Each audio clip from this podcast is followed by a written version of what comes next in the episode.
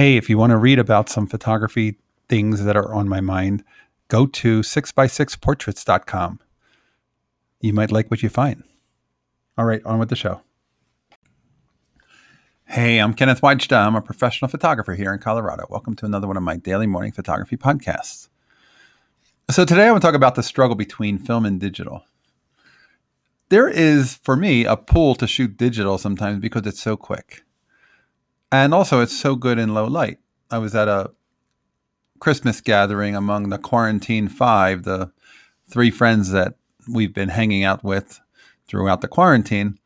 And we had dinner last night and we took some photos. And I knew I was going to bring a camera as always, but the Fuji X100 does such a good job. And I could always bring a Nikon, but I ended up bringing an F100 film camera. I have some other photographs made on film, and this is something that I want to keep. I want it to last a long time, and there's something about having them on film. It's almost like if they're on film, they're worth more to me, and if they're not on film, if some of them don't work out, well, that's okay, because even if I just get a few, some on film is worth all on digital because of the ability to print, the look of Tri-X or the look of HP5, and the ability to have a film portrait that I know will look really good in a frame because it has that film response. At least it looks better to me. And like I said, I know if I shoot digital, everybody's expecting photographs right away. And then I have to go put them into the Lightroom and export them and post them. And the beauty of shooting film is nobody expects anything.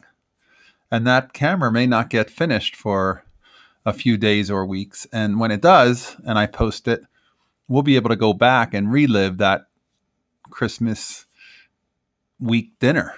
And there's a tough decision sometimes, though. It's so easy to grab the digital. It's so easy to grab the X100.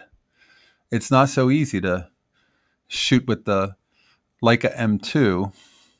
You have to focus. It's not so easy with the Nikon F100, but I have it set up for back button focus. I brought a 51.4, and it, I think, will work good in low light. Now, I was shooting some at a 25th of a second, figuring if they're holding still, I can shoot slow. But the question is, am I still enough? It's a 400 speed film HP5 in there.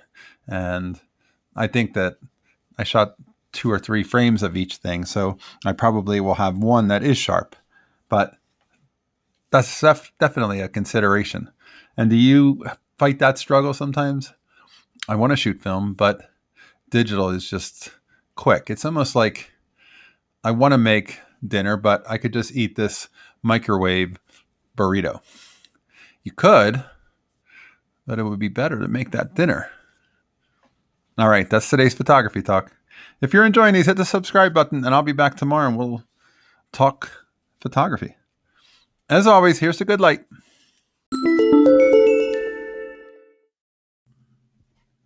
Just one quick reminder that we need photographers to contribute to the Wise Photo Project, and we need photographers from around the world. So if you are one, please join us. Find out information and what it's all about at thewisephotoproject.com. Thanks. Hey, one last thing. Watch my YouTube channel, here's to goodlight.com. And I put out a weekly YouTube of inspiring photo talks, and I think you'll enjoy it. So take a look. Here's to good light.